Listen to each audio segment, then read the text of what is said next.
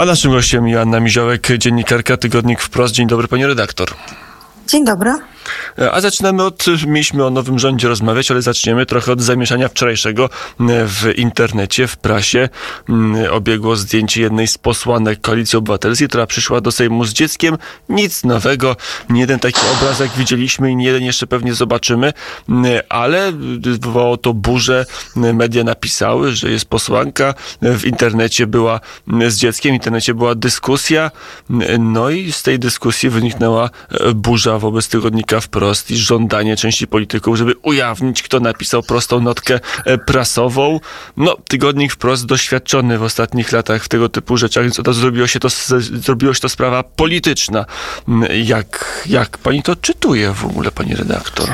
Ja uważam, że Przede wszystkim żądanie jakiegoś e, ujawnienia, kto coś napisał, notkę, nie artykuł, tylko notkę jakąś zbiorczą z tego, co napisali internauci, bo tak wyglądał w gruncie rzeczy ten tekst. W środku, jakby się go przeczytało, to było za i przeciw. To znaczy, co internauci myślą o zabieraniu dzieci do Sejmu.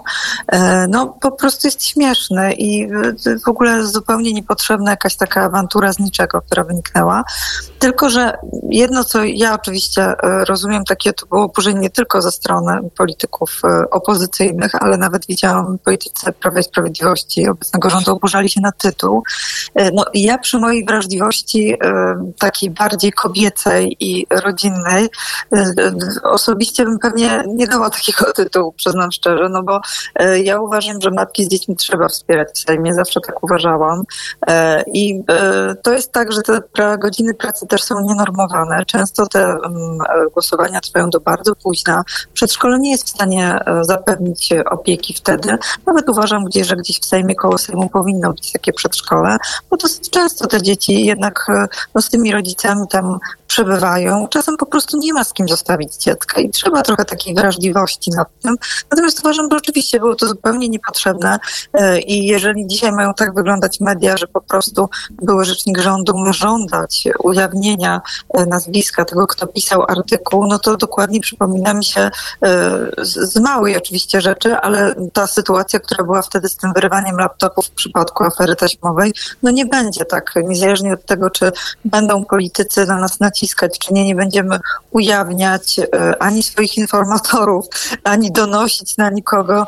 To są chyba takie trochę marzenia zbyt gorących głów, które dopiero co zdobyły władzę, ale jednak niezależność dziennikarska i wolność mediów zawsze będzie przyświecała dziennikarzom i oni muszą tego bronić. I to się nie zmieni pod żadnymi naciskami ani Pawła Grasia, ani pani Kingi Gajewskiej, która no, jest dopiero drugą kadencję panią posłanką i też chyba tak, zaczyna trzecią, tak. bo ona była w 15 roku, w 19 po raz drugi, teraz po raz, po raz trzeci i rzeczywiście do tej pory się tak nie, nie, nie, nie zachowywała.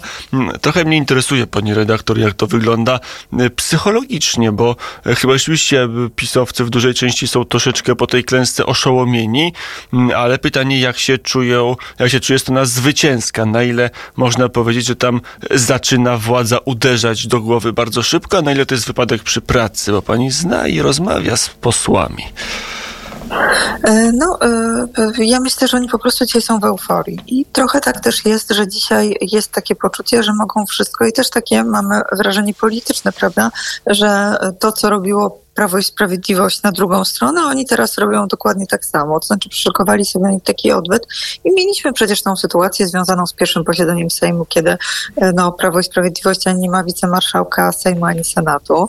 E, no oni robią dokładnie i my wam teraz zrobimy to, co wy nam zrobiliście wtedy, czyli zrobi, zrobimy wam odwet. E, więc jest chyba takie poczucie, że nie ma trochę nad tym wszystkim takiej kontroli, skoro wygrali wybory.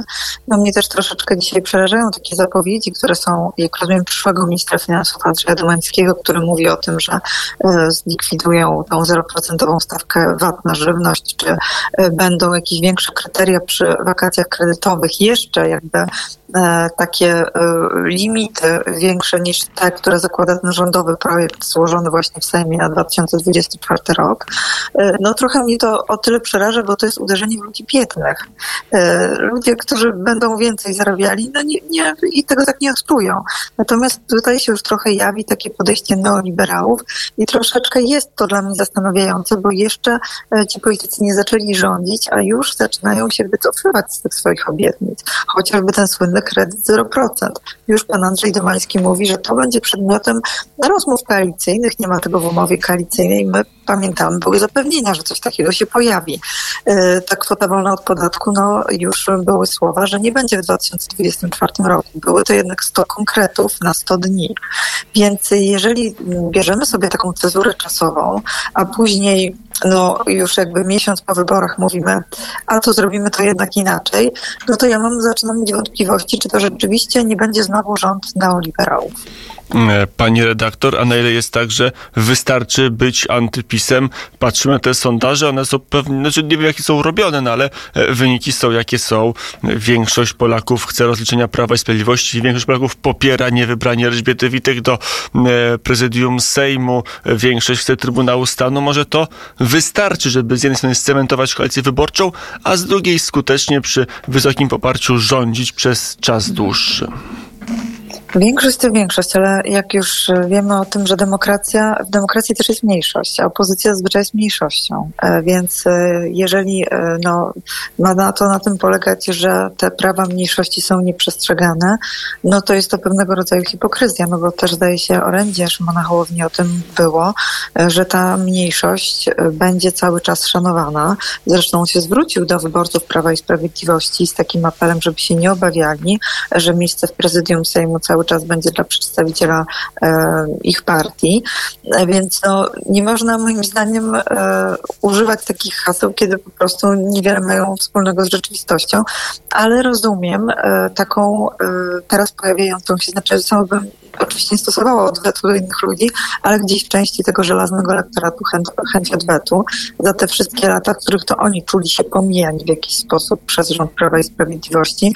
No i y, tak czuję, że po prostu y, przyszła y, koalicja, ma takie poczucie, że ma taki glejt na to, żeby to robić. To znaczy, żeby przez następny rok, jak rozumiem, to ma być rok igrzysk, a nie chleba. I być może właśnie no, trochę nawiązując do tego chleba, czyli tego, że nie będzie 0% VAT na żywność, E, nie mamy co dać w postaci finansowej jakichś takich propozycji, to w takim razie będziemy robić te igrzyska i rozliczać wszystkich polityków e, Prawa i Sprawiedliwości. Oczywiście rozliczenia z tego, co było niewłaściwe się e, powinny wydarzyć. Natomiast pytanie, czy to nie będzie taki odwet czysto polityczny, bo jeżeli to ma polegać na tym, że teraz ci rządzą, więc e, jest odwet na tych poprzednich i to będzie tak trwało, to nie wiem, czy po prostu takie emocje są nam potrzebne. To znaczy, Szymon Hołownia też o tym powiedział, że on ma nadzieję, że teraz Polacy po prostu już nie będą się denerwować tą polityką, że polityka będzie zajmować się ich sprawami. Tego bym właśnie chciała, takimi właśnie pojedynczymi sprawami życiowymi, no a nie tym, kto na kogo chce się dzisiaj zemścić, bo szczerze mówiąc, z punktu widzenia życia przeciętnego człowieka, myślę, że ludzi tam mało obchodzi. Mm, pani redaktor, zobaczymy jak to będzie, czy, czy ludzie faktycznie e, te, te, te igrzyska wystarczą. Mm, a jeżeli chodzi o samo nastawienie wewnątrz koalicji, Szymon Hołownia rośnie. E, na pewno pierwsze dni Sejmu to, to, jest, y, to są dni Szymona Hołowni, on jest gwiazdą, e, mu składają hołdy także wszyscy ci, którzy go krytykowali jako ewentualnego agenta PiSu e, i dziennikarze i aktywni zwolennicy Donalda Tuska rozkochali się nawet w Szymonie Hołowni. Jak to jest odbierane u innych stronnictw koalicyjnych, e, w szczególności z Platformą Obywatelską? No myślę, że e, tutaj Szymon Hołownia e, wyrasta na taką e, gwiazdę. Zobaczymy, jak on sobie poradzi oczywiście w roli marszałka Sejmu, bo jest to bardzo trudna rola. Jeden z polityków, który pracuje przy prezydencie, powiedział, że dziwi się, że Szymon Hołownia przyjął tą rolę, bo zostanie szefem cyrku. A to nie będzie proste. Trzeba będzie cały czas radzić sobie z tymi bardzo mocnymi emocjami, które tam będą się pojawiały, bo Prawo i Sprawiedliwość też będzie taką dosyć pokaźną opozycją, jeśli chodzi o liczbę mandatów. którą posiadają, więc jemu będzie pod tym względem trudno, ale... Ale jak na razie wychodzi mu bardzo dobrze. No Prawo i Sprawiedliwość krzyczy, on jest ponad tym, no buduje się jako mąż stanu znikąd, niemalże polski Załęski, przy, przy całym tym tak jest, przy, przy całych proporcji, przy zachowaniu wszystkich proporcji, no ale tak, jest znikąd, jest z serialu, jest z telewizji, wchodzi do polityki, wchodzi do Sejmu, jest najnormalniejszy z całej czeredy, PiS się drze, Platforma też krzyczy troszeczkę, ale pewnie mniej, a on nad tym wszystkim spokojnie panuje, niczym mąż stanu, mąż opatrznościowy. No tak można opisać mijający e, tydzień w polityce trochę. E, tak, poza tym to jest też tak, że on, jak rozumiem, planuje, żeby to stanowisko marszałka e, Sejmu było taką trampoliną do prezydentury. E, no i to też będzie ciekawa rozgrywka, no bo jeżeli z jednej strony będziemy mieli być może Rafała Trzaskowskiego, który będzie kandydował raczej postrzeganego jako taki centro, ale lewicowy, liberalno-lewicowy kandydat, a z drugiej strony jednak takiego centro-konserwatywnego Szymona Hołownię, e, no to też to będzie jakby sygnał dla części takiego elektoratu, elektoratu, którzy na przykład nie chcą skrętu w lewą stronę. E, ja myślę, że e, Szymon Hołownia no, na razie ma wszystkie karty w ręku, to znaczy e, to trzecia droga dostała bardzo dobry wynik, dzięki czemu obecna opozycja będzie mogła stworzyć partię, będzie mogła stworzyć koalicję rządzącą i na razie to z nimi musi się po prostu bardzo mocno liczyć Platforma Obywatelska. Natomiast pytanie, jak to będzie później, no bo oni będą też zużyci decyzjami największej partii opozycyjnej, czyli Platformy Obywatelskiej, obecnie opozycyjnej, e, która no, może podejmować niepopularne decyzje. E, I trzeciej drodze może zacząć po prostu spadać po partii, bo będą umoczeni w tym rządzeniu. E, więc na razie on idzie do góry. Pytanie, co będzie później, bo będzie musiał jednak no, wszystko podpisywać się pod tymi decyzjami rządzącymi, chociaż być może to jest w gruncie rzeczy nie taki głupi pomysł, że on został z jego punktu widzenia tym marszałkiem Sejmu, no bo będzie parał za parlament, a nie za rząd. I być może wtedy będzie trochę z tego oczyszczony, to znaczy to nie on będzie mówił, nie ma, nie ma VAT-u 0% na żywność. E, wakacje kredytowe, o sorry, zarabiasz, nie wiem, 5 e, tysięcy, to już za dużo, żebyś dostał wakacje kredytowe. Dajemy tylko tym ludziom, którzy naprawdę już im po prostu prawie nie starcza do.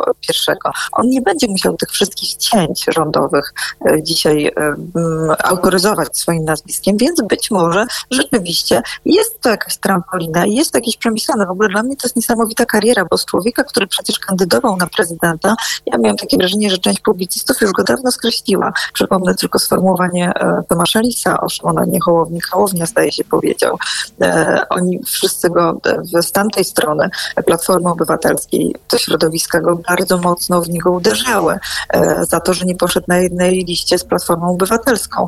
E, w ogóle e, to, że on przetrwał tyle czasu i wystartował w tych wyborach parlamentarnych, udało mu się wejść, a teraz został marszałkiem Sejmu, to rzeczywiście świadczy o dużej takiej determinacji, odwadze i tym, że no, jednak mu się udało.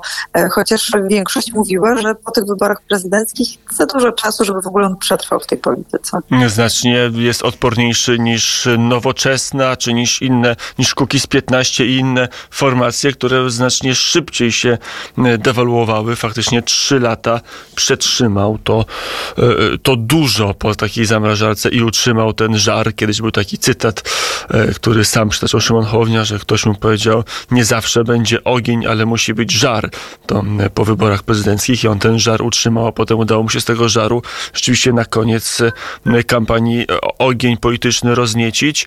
A na ile Szymon Hołownia w, na ile w interesie Szymona Hołowni może być stopowanie tej, tych, tych igrzysk w formie rozliczania czy wendety politycznej ze strony Donalda Tuska. Pewnie nie w tej chwili, bo w tej chwili są emocje i, i takie sympatie, ale za parę miesięcy sympatie mogą być różne, mogą być inne. No oczywiście mogą być inne, ale myślę, że właśnie dlatego ten odcinek parlamentarny, żeby w tej będecie nie uczestniczyć. To znaczy Szymon Hołownia tutaj umywa ręce. On powie, dobrze, niech sobie mm, Platforma Obywatelska, Donald Tusk to robią, e, a ja z drugiej strony będę e, stawał e, po stronie jakby takiej współpracy sejmowej, parlamentarnej. Zresztą on o tym też mówił w tym orędziu, że spotyka się z różnymi stronami życia politycznego. Zaraz za kilkanaście minut zaczyna się jego spotkanie w Pałacu Prezydenckim z Andrzejem Dudą i że on chce być takim właśnie, jakby już w przyszłości, rozumiem, prezydentem wszystkich Polaków. I on chce to pokazać. Ma w sobie jakieś takie ciepło, jest dosyć dobrze e, wyszkolony, jeśli chodzi o takie prezentacje medialne. Był prezenterem telewizyjnym, wzbudza sympatię. Ma w sobie uśmiech, to czego e, ludzie teraz no, na pewno oczekują, zamiast tych takich zaciętych twarzy, które często widzą wśród polityków. Więc myślę, że e, on paradoksalnie może się jakby trochę od tego odsunąć, powiedzieć, sorry, to nie ja. To ten Donald Tusk. No zresztą nie są jedną osobą. Szymon Hołownia wziął swoje resorty, Donald Tusk bierze swoje resorty i będzie odpowiadał za tą bardziej taką ostrą twarz. Myślę, że Szymon Hołownia w tym akurat starciu z Donaldem Tuskiem może zyskać. Poza tym też kwestia młodości. Jednak on jest politykiem, który ma 40 kilka lat.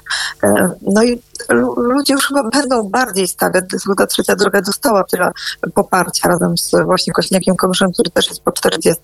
Ludzie trochę chcą czego innego. To nie jest do końca tak, że e, wygrała te wybory Platforma Obywatelska. Platforma Obywatelska e, dostała taki wynik, jaki dostała, 30, zdaje się, chyba 1%, e, no ale ona nie wygrała tych wyborów. Te wybory wygrało Prawo i Sprawiedliwość, a dzięki temu, że ktoś zagłosował, ja nie uważam, że to było tak, że na trzecią drogę zagłosowali ludzie, bo głosowali na koalicjanta Platformy. Nie. Ludzie zagłosowali na trzecią drogę, bo nie chcieli głosować na PiS i nie chcieli głosować na Platformę Obywatelską. Dlatego wybrali trzecią drogę, a nie trzecią kadencję PiSu. E, więc no, jest to jakieś wyjście i jest to moim zdaniem jednak polityk przyszłości. Być może, nie wiem, za kilka lat to oni będą głównymi rozgrywającymi bez tych już polityków, którzy zresztą, jak, jak wiemy, w 2025 roku minie 20 lat rządów popisu Platformy Obywatelskiej i Prawa i Sprawiedliwości. Mm, I te partie cały czas dzielą i rządzą, chociaż w tej kadencji mają ciut mniej, jakby sumować ich poparcie, mają ciut mniej niż lat temu e, cztery, właśnie za sprawą dobrego wyniku e, trzeciej drogi. E, pani redaktor, to już na koniec o prezydenta zapytam. Dużo się mówi, co może stać się w Prawie i Sprawiedliwości. Chodzą plotki, że Jacek Kurski wrócił do polskiej polityki, coś chce robić, a to telewizję być może, a to może partię. Paweł Kukis już jest poza pisem. Zdaje się, że przedwczoraj mm, wieczorem e, klub e, czy gremia decyzyjne w Prawie i Sprawiedliwości podjęły de decyzję o tym, że zmieniają strukturę partii. Mm, to, to ta sprawa wewnętrzna, ale zdaje się istotna. E, co się będzie działo po prawej stronie politycznej? Prezydent szykuje się do bycia przywódcą prawicy, czy to za dużo powiedziane? Ja nie wiem, czy prezydent ma taki charakter polityczny, ale na pewno to otoczenie prezydenta dzisiaj go e, tak trochę wpycha na takie starcie e, o to, znaczy taką walkę o tą władzę na prawicy, o rząd dusz. To znaczy chcą, żeby wszyscy, którzy są dzisiaj po prawej stronie, skupiali się wokół prezydenta, bo jest to teraz osoba, która no, pełni najwyższe stanowisko z tego obozu Zjednoczonej Prawicy, więc jest to dosyć naturalne, że wokół niej będą się skupiać e, no, zwolennicy Prawa i Sprawiedliwości, Zjednoczonej Prawicy. To jest bardzo ciekawa sytuacja, co teraz się będzie działo w Prawie i Sprawiedliwości. Na pewno oni potrzebują, jeżeli chcą kiedyś jeszcze rządzić, no to potrzebują zmiany. E, zmiany takiej jakościowej, też tego, żeby być może jacyś e, młodsi, ale nowi politycy tam zaczęli rozdawać karty, bo też przecież w tym rządzie mieliśmy młodszych, ale to nie znaczy, że e, oni pokazywali jakąś nową jakość. Jarosław Kaczyński musi się zastanowić nad tym, czy rzeczywiście tej władzy nie należałoby w 2025 roku, jeśli chodzi o partię, oddać, pokazać, nominować jakiegoś następcę, e, no bo e, czas będzie tylko mijał, e, a jednak my nie jesteśmy Stanami Zjednoczonymi, gdzie Trump z Bidenem na przemian 80-latek z 70-kilkulatkiem chcą walczyć, więc być może jednak taka zmiana jakościowa przydałaby się Prawu i Sprawiedliwości. Jedną Prawo i Sprawiedliwość ma zaletę taką, że oni w opozycji zawsze dobrze sobie radzą. Mam czasem nawet wrażenie, że ta opozycja lepiej im robi, jeśli chodzi o takie zachowania mało aroganckie jak, e, niż rząd, bo jak oni już rządzą, to mam wrażenie, że lewitują w tej swojej e, arogancji. E, natomiast w opozycji potrafią się dosyć razem trzymać. To, że ten Kukiz sobie odszedł i zabrał trzech polityków, to chyba nie ma aż takiego dużego znaczenia. A Zbigniew Ziobro? Bo on mógłby zabrać no, że- najwyżej 20, pewnie mniej, Tak. no ale to już jest znacząca grupa. I wtedy już jest znaczący i wtedy już e, powiedzmy e, będzie możliwość odrzucania weta prezydenta przez Sejm. E, Jeżeli tutaj się tak rozpadła Zjednoczona Prawica, ale myślę, że Zbigniew Ziobro, który zresztą też miał takie nerwowe wystąpienie, trochę szaleńcze mam wrażenie, w momencie, kiedy I on zaczął się chyba śmiać. słabo przyjęte przez klub Prawa i. Sprawiedliwości. No i tak, właśnie słowo przyjęte, to, to raczej będzie starał się trzymać przy y, Jarosławie Kaczyńskim. Zresztą pamiętamy, że po tych rządach Prawa i Sprawiedliwości to Jarosław Kaczyński mu załatwiał, zdaje się, pamiętam, było jakieś, y, nie wiem czy dobrze pamiętam, ale jakąś pomoc prawną. Więc on wie doskonale, że musi się przy tej Zjednoczonej Prawicy trzymać. Myślę, że akurat oni będą się dosyć mocno y, trzymać, ale pewnie takie poczucie wśród gdzieś tam działaczy, ludzi, którzy dopiero co przyszli do partii po to, żeby mieć fruktę, y, no będzie, ta atmosfera będzie coraz słabsza i oni gdzieś odpadną, e, jeśli chodzi o e, takie bycie przy władzy, ale raczej ci tacy starzy druchowie, którzy tam są od lat, będą się trzymać przy Jarosławie Kaczyńskim, trochę też z poczucia takiego, że nie mają wyjścia. No, rządzili, byli, e, poza tym wiedzą, że Jarosław Kaczyński potrafi mocną ręką trzymać partię, a wszyscy, którzy odchodzą, zazwyczaj, jak nie wiem, czy pan rektor pamięta, ale kończyli źle. PJN, jakieś różne próby rozbicia kończyły się na tym, że te partie upadały później. Albo oni znikali z sceny politycznej, albo wracali, albo szli do konkurencji. E, Żadnej podmiotowej partii z tego typu rozmów zbudować się na dłuższy okres faktycznie nie udało, o czym mówiła Joanna Miziołek, e, dziennikarka Tygodnik Wprost. Dziękuję bardzo za rozmowę. Dziękuję bardzo.